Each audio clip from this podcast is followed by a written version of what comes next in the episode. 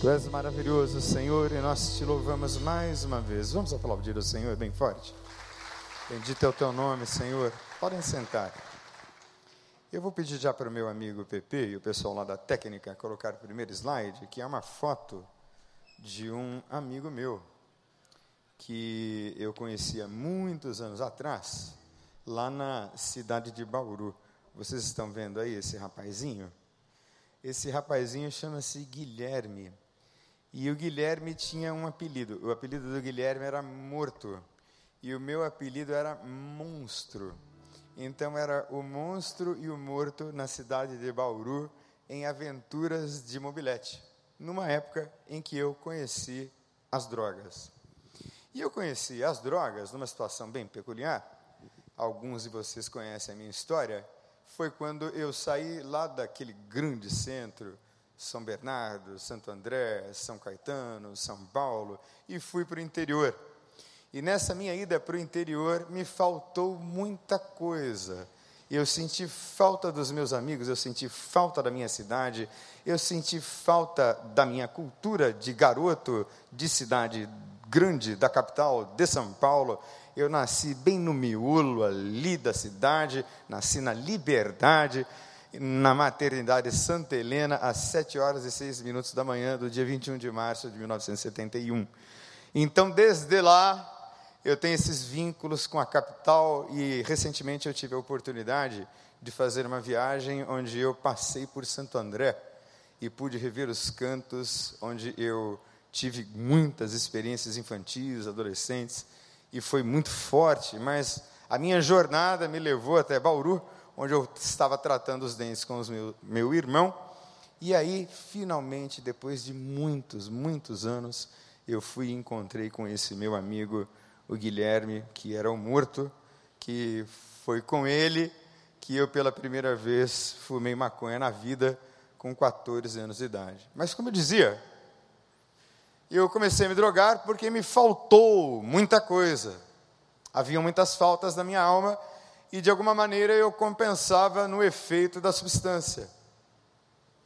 E as coisas que acontecem conosco acontecem porque fundamentalmente nós somos seres complexos, dotados de altíssima complexidade. Nenhum humano é simples, todo humano é complexo. Todo humano tem na sua essência uma altíssima complexidade, porque nós somos criados a partir do ser mais complexo que existe, que é o próprio Deus. Nós carregamos então a imagem e semelhança da mais pura e plena complexidade, o próprio Criador.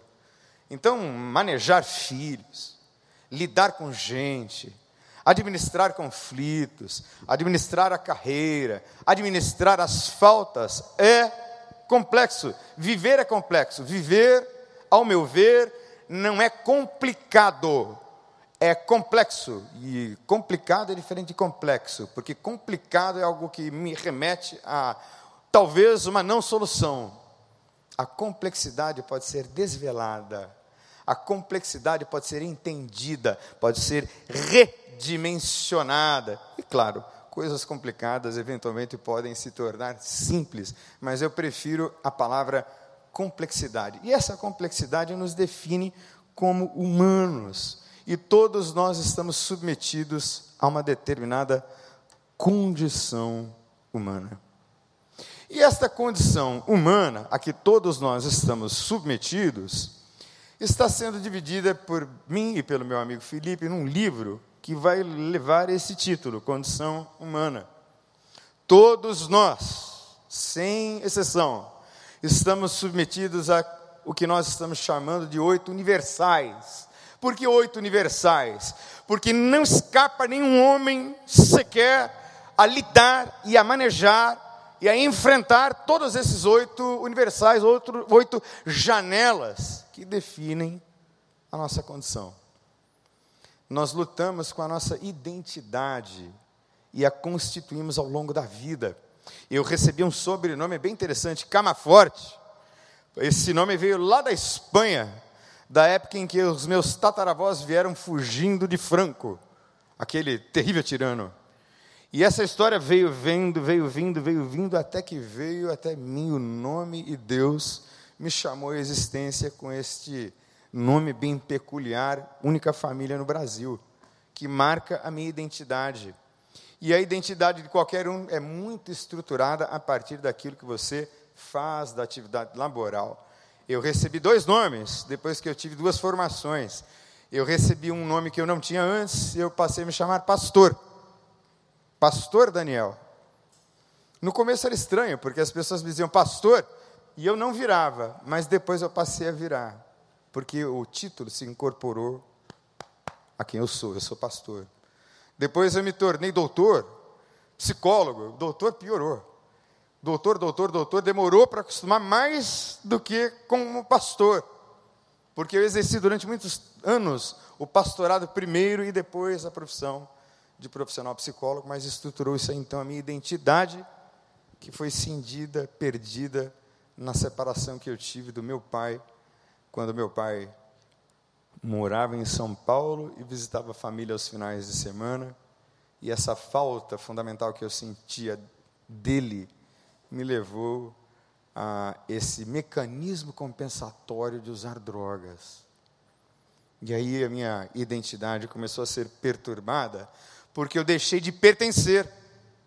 Pertencer aos meus amigos, pertencer à minha cidade, me faltou muita coisa e os conflitos começaram a ser instalados dentro de mim. E era um misto de raiva e culpa, porque eu entendia que eram os projetos da família que estavam lá no interior. Eram as melhores intenções de meu pai, mas a culpa me levava ao medo, ao medo de uma insatisfação plena, ao medo de nunca mais voltar a ter aquela felicidade que um dia eu tive lá. E fundamentalmente, olhando para esse prisma todo da minha vida, eu sofri. E sofri muito. Eu me lembro, com 14 anos de idade, entrando num processo depressivo com alguns episódios de pânico, lá no Colégio Liceu Noroeste, na cidade de Bauru, na Avenida Rodrigues Alves. Eu gosto de dizer o nome das ruas, porque isso nos leva, né? Numa viagem mnemônica, numa viagem nas suas memórias, e a coisa se torna viva. Mas a minha fragilidade, as minhas inabilidades, fizeram com que eu desaprendesse ou não soubesse lidar com toda essa complexidade e com todo o sofrimento que me envolveu. E, obviamente, eu não quero falar sobre todos esses oito universais para falar sobre falta hoje e dar destaque à falta. Todos nós somos seres faltantes, mas de onde vem? De onde se origina a falta? De onde é que ela vem? Por que, que a gente às vezes sente assim esse vazio que a gente não sabe explicar direito, que está lá dentro? Eu não estou falando ainda de um vazio depressivo, patológico, de um vazio existencial fundamental. De onde vem isso? Vem do fato de que nós somos faltantes, porque nós estamos cindidos de Deus, separados dele. Eu gosto muito, eu acredito que muitos já perceberam daquelas cenas que acontecem nos primeiros capítulos da Bíblia, e uma das cenas para mim mais encantadoras, mais lindas, mais belas, mais poéticas, mais interessantes, é aquela cena em que Deus se encontra com o casal todo dia à tardinha para conversar com eles. Eles estavam em plena comunhão com Deus, numa comunhão perfeita, eles eram perfeitos, mas houve uma cisão, houve um corte, houve uma separação de Deus, houve uma expulsão, houve um abandono fundamental. E todos nós, então, a partir de Adão, nascemos assim, com essa coisa faltante. E o que é que falta? A plena comunhão com Deus. Porque todos pecaram e destituídos, separados, estão da glória de Deus. Por isso é que aqui, nessa terra, tudo é faltante, tudo é imparcial, tudo não é 100% sempre. Aliás, eu não acredito que exista nada 100%, porque plenitude mesmo só em contato com esse Deus, ah, do qual, por hora, nós estamos separados pelo pecado. E também estamos vivendo essa situação faltante, porque há impossibilidade de uma plena completude. Não é possível que tudo que a gente experimente na vida seja pleno. Não há casamento pleno 100%, não existe. Não existe nenhuma experiência humana que seja absolutamente completa. Nem a experiência com Deus. A experiência com Deus aqui também é incompleta. Será plena quando nós nos encontrarmos com Ele na glória, mas por enquanto, nós vamos vivendo pela fé e crendo, dia após dia, passo após passo, um segundo de cada vez. Aliás, às vezes um minutinho, né? De cada vez. Que o desespero bate de tal forma, às vezes, na vida da gente, que é aquele minuto que precisa passar e depois o outro, para que o desespero finalmente desapareça. Porque, em parte, nós conhecemos, em parte, nós profetizamos. Foi o que disse o apóstolo Paulo quando escreveu, na minha opinião, um dos capítulos mais lindos da Bíblia, descrevendo o que seja amor, Coríntios capítulo 13. Que coisa linda ele escreveu, mas enquanto ele ia para o final do capítulo fazendo a sua conclusão, ele descreve o amor na sua forma mais plena e mais perfeita, porque Deus é amor. O amor tudo sofre, tudo crê, tudo espera, tudo suporta, o amor não inveja, não suspeita mal, o amor não se porta inconveniente. Ele diz de tudo do amor, ágape de Deus, mas ao final, ele conclui dizendo que em parte nós conhecemos, na experiência, e em parte nós profetizamos. Falamos sobre, temos uma compreensão acerca de, mas não vivemos ainda a plenitude desse amor de Deus que um dia nos será dado gratuitamente. Mas que respostas eu vou apresentando a partir da falta? Que respostas eu vou apresentando na tentativa de preencher a falta que possa dar conta dessa inabilidade que nós temos de lidar muitas vezes com aquilo que nos é faltante. As respostas podem ser desastrosas. E a essa altura, eu gostaria de perguntar com você, ou perguntar para você: como é que você lida com a falta? Que encaminhamento você dá aquilo que te falta? Como é que você responde a essas coisas faltantes que estão na alma e são constitutivas da condição humana? Como é que você reage a elas? existem duas formas básicas de responder à falta. Uma forma é adaptativa, é mais equilibrada, é mais razoável, como nós dizemos aqui no Celebrando, é uma felicidade possível é uma felicidade do tipo razoável. Razoavelmente feliz é como nós oramos a oração da serenidade. Ninguém ora a oração da serenidade dizendo supremamente feliz. Não, nós oramos razoavelmente feliz porque isso é realista. Nessa vida aqui a gente vai viver uma felicidade razoável, não completa, total e plena, que ninguém vai viver isso aqui. Só viveremos no céu. Mas a falta, ela apresenta um paradoxo muito interessante. E esse paradoxo da falta, ele tem um viés motivador, vou pedir o pessoal da técnica para me ajudar. Tem um viés motivador, porque a falta me faz buscar, por exemplo, o aperfeiçoamento. O aperfeiçoamento, perdão, me faltam muitos cursos, me faltam ainda muitos aprendizados. Então, porque eu sei que eu preciso aprender mais, eu busco conhecimento. Então a falta me motiva, mas a falta também pode ser devastadora. A falta pode ser arruinadora, insuportável para algumas pessoas. E na falta, da mesma maneira, nós vamos dando respostas a todas estas situações que nos envolvem estão ao nosso redor.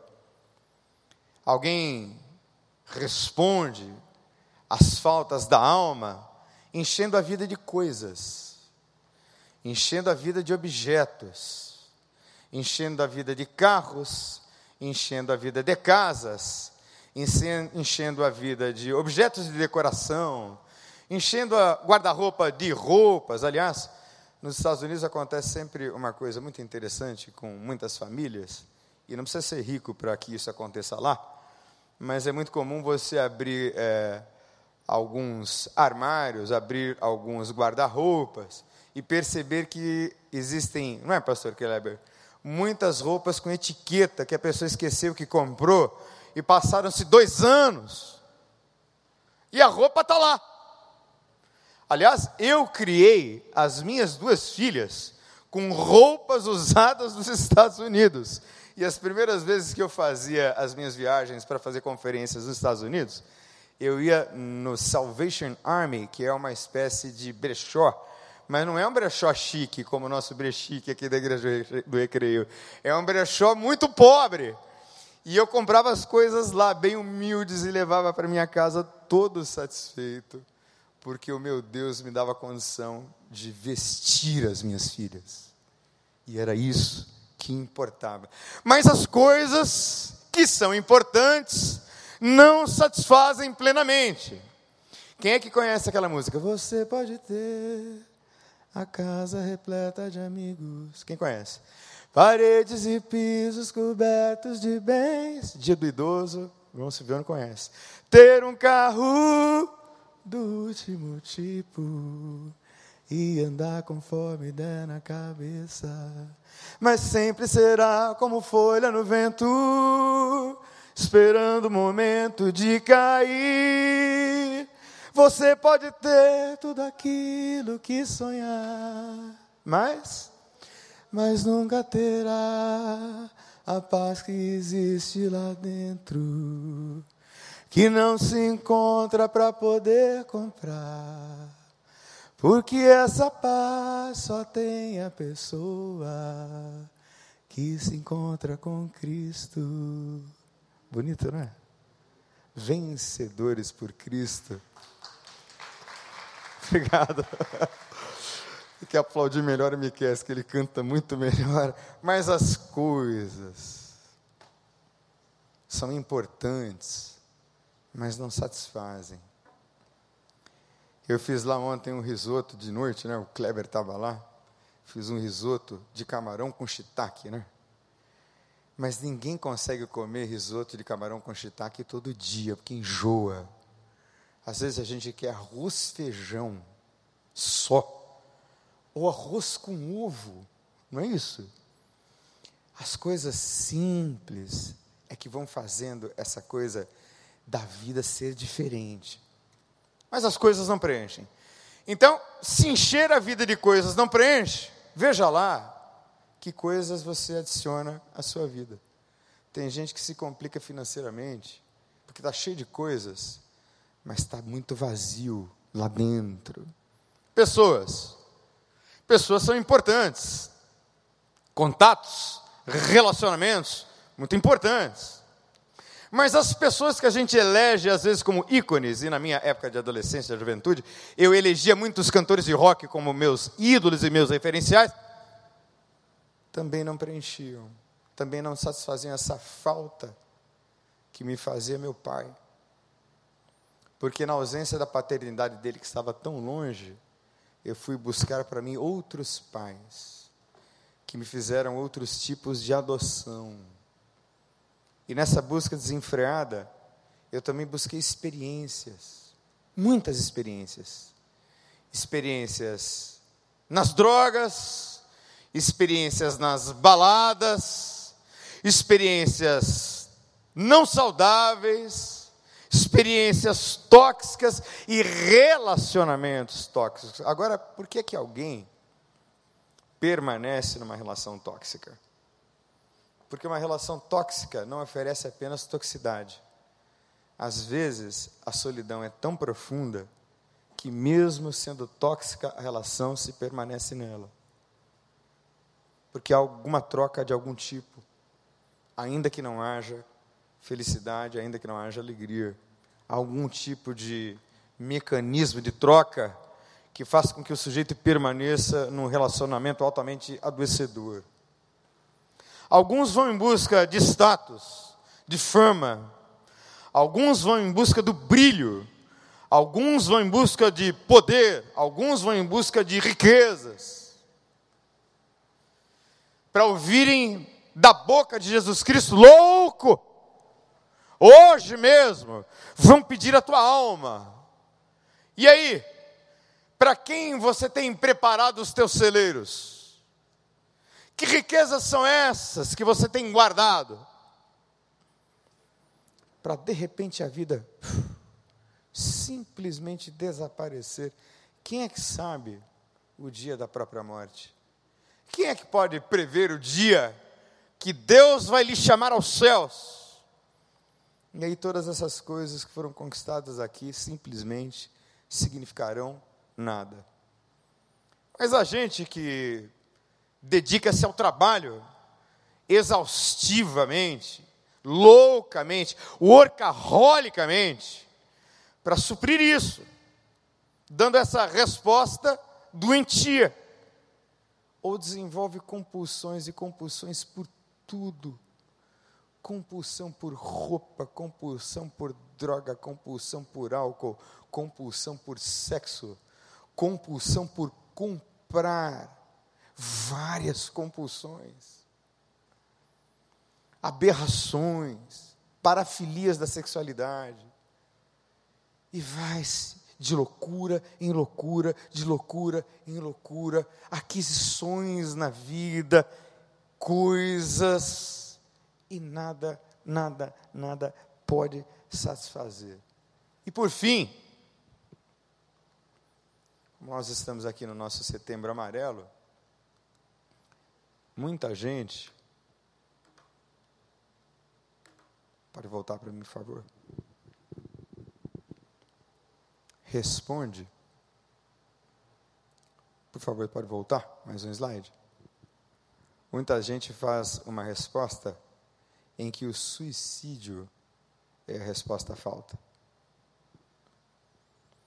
Onde o estado de espírito está tão abalado, está tão sofrido, está tão machucado, está tão adoecido, que a resposta à falta é a morte.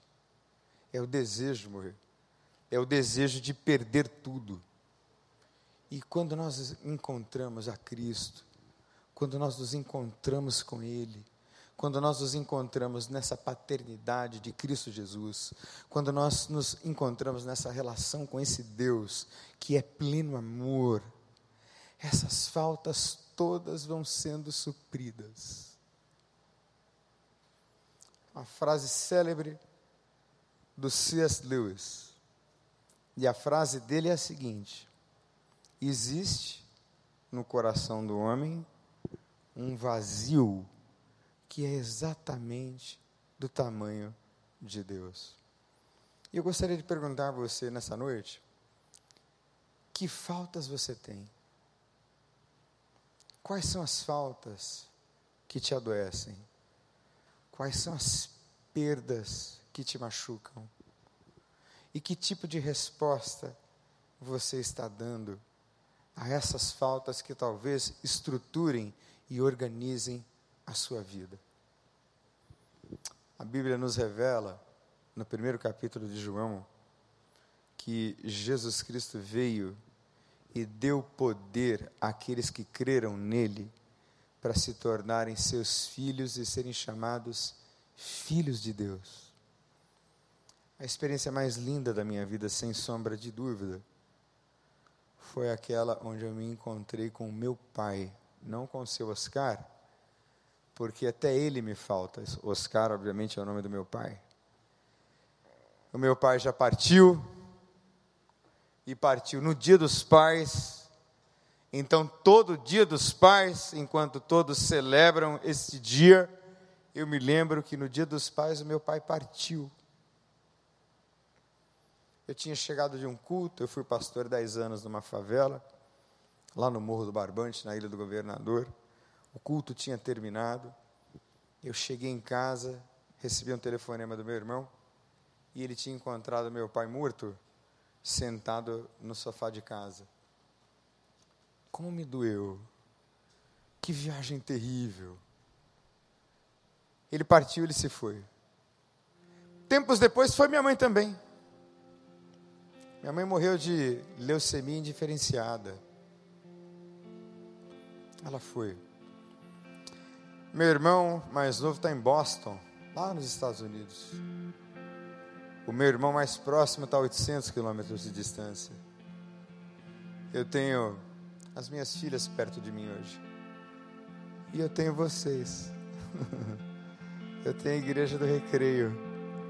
Eu tenho essa família espiritual de modo tal que, apesar de terem muitas faltas ainda na alma, de alguma forma Deus me cerca de pessoas e de me, me cerca de amor, para que eu consiga ir lidando com essas faltas, para não dar respostas disfuncionais, pecaminosas, destrutivas, respostas que causam ruína, dano, dor, destruição. Parece que Deus vai me cercando, assim como cerca você, para que você responda de maneira sublime, linda, nobre, se entregando a esse amor. Que meu pai foi, mas o meu Pai Celestial está comigo todos os dias. Eu acordo com Ele todos os dias pela manhã. Todos os dias pela manhã eu falo com o meu Pai Celestial. E eu digo a ele, pai, eu sou teu filho, tão pecador e tão falho. Mas eu quero dizer que eu te amo nessa manhã, como eu tenho te amado todos os dias desde que eu te conheci. Eu quero te dizer, meu Deus, que eu fiz tanta loucura na vida, porque me faltou a presença do meu pai, dos meus amigos, tanta coisa me faltou mas agora eu te tenho. Todos os dias eu me lembro que não são as coisas que satisfazem, não são as pessoas que me cedem completude. Todos os dias eu me lembro das minhas fragilidades e das, das coisas que me fazem tropeçar. Mas eu também me lembro desse amor, desse amor de um pai perfeito, que me recebeu como filho. E agora as minhas faltas estão supridas nele, nesse amor maravilhoso. Eu queria convidar você para ficar em pé e apresentar diante do Senhor as suas faltas. Apresentar diante dele a esse Pai amoroso.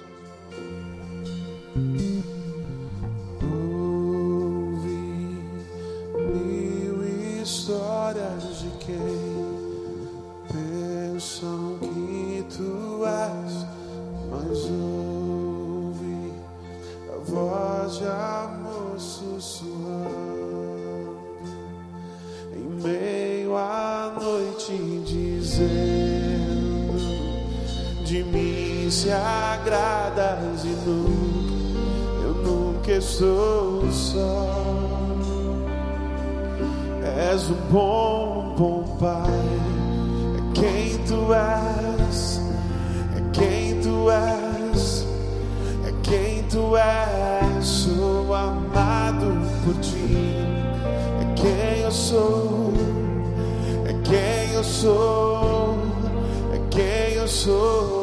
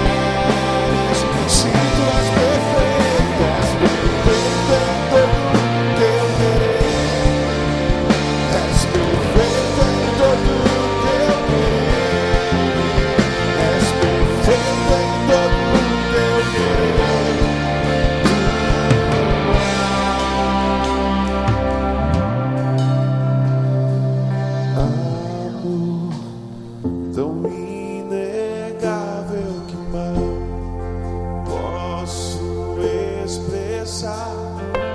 Mas tão inexplicável que mal posso imaginar e me chamas pra mais